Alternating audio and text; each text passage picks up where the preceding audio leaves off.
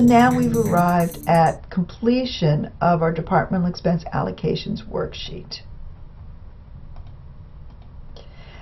I have summarized um, or condensed the allocation worksheet for space purposes, um, but we have our total expenses um, that we had before, and that's 62,000 for our general office, 63,900 for inventory, 145,750 from necklaces, 131,875 for rings, and 112,475 for bracelets. So now we're going to allocate the general office and inventory control to the other three departments.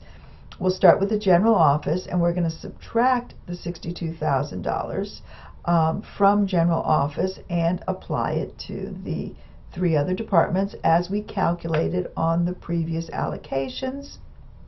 15,500 to necklaces, 31,000 to rings, and 100 and 15,500 to bracelets. We'll do the same for our inventory control. Subtract the 63,900. Um, 31,950 goes to necklaces, 12,780 goes to rings, and 19,170 goes to bracelets. So now we can get totals of the expenses for each department.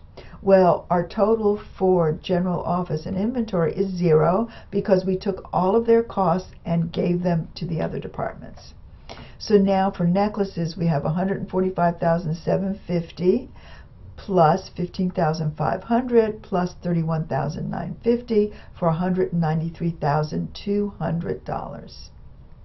And for rings, it's 175,655 made up of 131,875 plus 31,000 plus 12,780 bracelets we have 112,475 plus 15,500 and 19,170 for a total of 147,145.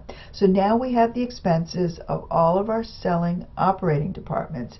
We will take these expenses and put them into income statements to see how successful each department is and um, measure the success.